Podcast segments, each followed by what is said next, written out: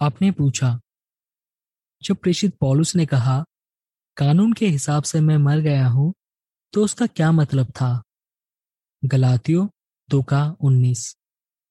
पॉलुस ने लिखा, कानून के हिसाब से मैं मर गया ताकि परमेश्वर के लिए जी सकूँ। गलातियों दो का उन्नीस। पॉलुस ने ये शब्द रोमी प्रांत गलातिया की मंडलियों को लिखे थे। जब वो उन्हें ये अहम सच्चाई समझा रहा था कि मसीहों के लिए मूसा का कानून मानना ज़रूरी नहीं है, तब उसने ये बात कही थी। दरअसल हुआ ये कि कुछ झूठे शिक्षक मंडली में घुस आए थे और इस बात पर ज़ोर दे रहे थे कि उद्धार पाने के लिए मूसा का कानून मानना ज़रूरी है, खासकर खतना का नियम। कुछ मसीही उनकी बातों में आ गए थे, लेकिन पॉलुस जानता था कि अब एक व्यक्ति के लिए खतना कराना ज़रूरी नहीं है। इसलिए उसने ठोस दलीलें देकर उनकी शिक्षा को झूठा साबित किया और यीशु के बलिदान पर भाइयों का विश्वास बढ़ाया। बाइबल में बताया गया है कि जब एक इंसान की मौत हो जाती है तो उसे कुछ भी महसूस नहीं होता, यानी उस पर किसी भी चीज़ का असर नहीं हो सकता। इसलिए जब पॉलुस ने कहा कि वो कानून के हिसाब से मर चुका है तो उसका मतलब था कि उस पर मूसा के कानून का कोई ज़ोर नहीं रह गया। इसके बजाय पॉलुस को यकीन था कि यीशु के बलिदान पर विश्वास करने की वजह से वो परमेश्वर के लिए जीवित हो गया है।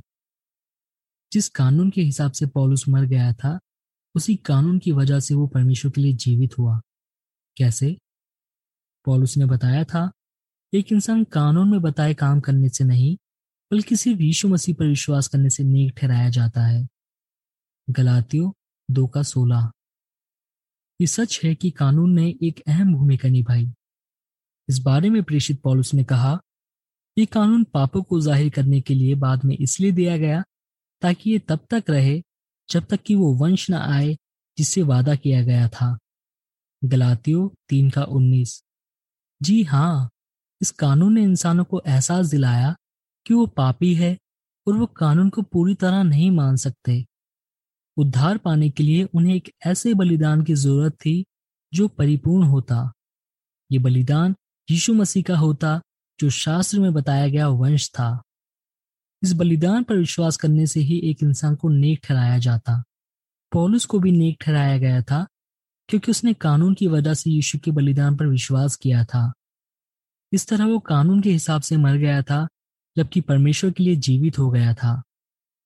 कानून का उस पर कोई ज़ोर नहीं रह गया था, लेकिन परमेश्वर का उस पर ज़ोर था। कुछ ऐसी ही बात उसने रोम की मंडली को लिखी। उसने कहा, मेरे भाइयों, तुम मसीह के शरीर के ज़रिए कानून के लिए मर चुके हो। हम इस कानून से आज़ाद हो चुके हैं, क्योंकि हम जिसके बंधन में थे, उसके लिए मर चुके हैं। रोमियो सात का चार और छ। इनायतों से और गलातियों दो के उन्नीस से पता चलता है कि पॉलू सचमुच की मौत की बात नहीं कर रहा था, बल्कि कानून से आज़ादी पाने की बात कर रहा था। अब इस कानून का उस पर और दूसरे मसीहों पर कोई ज़ोर नहीं रह गया था, जो मसीह के बलिदान पर विश्वास करने की वजह से आज़ाद हो गए थे। लेख समाप्त।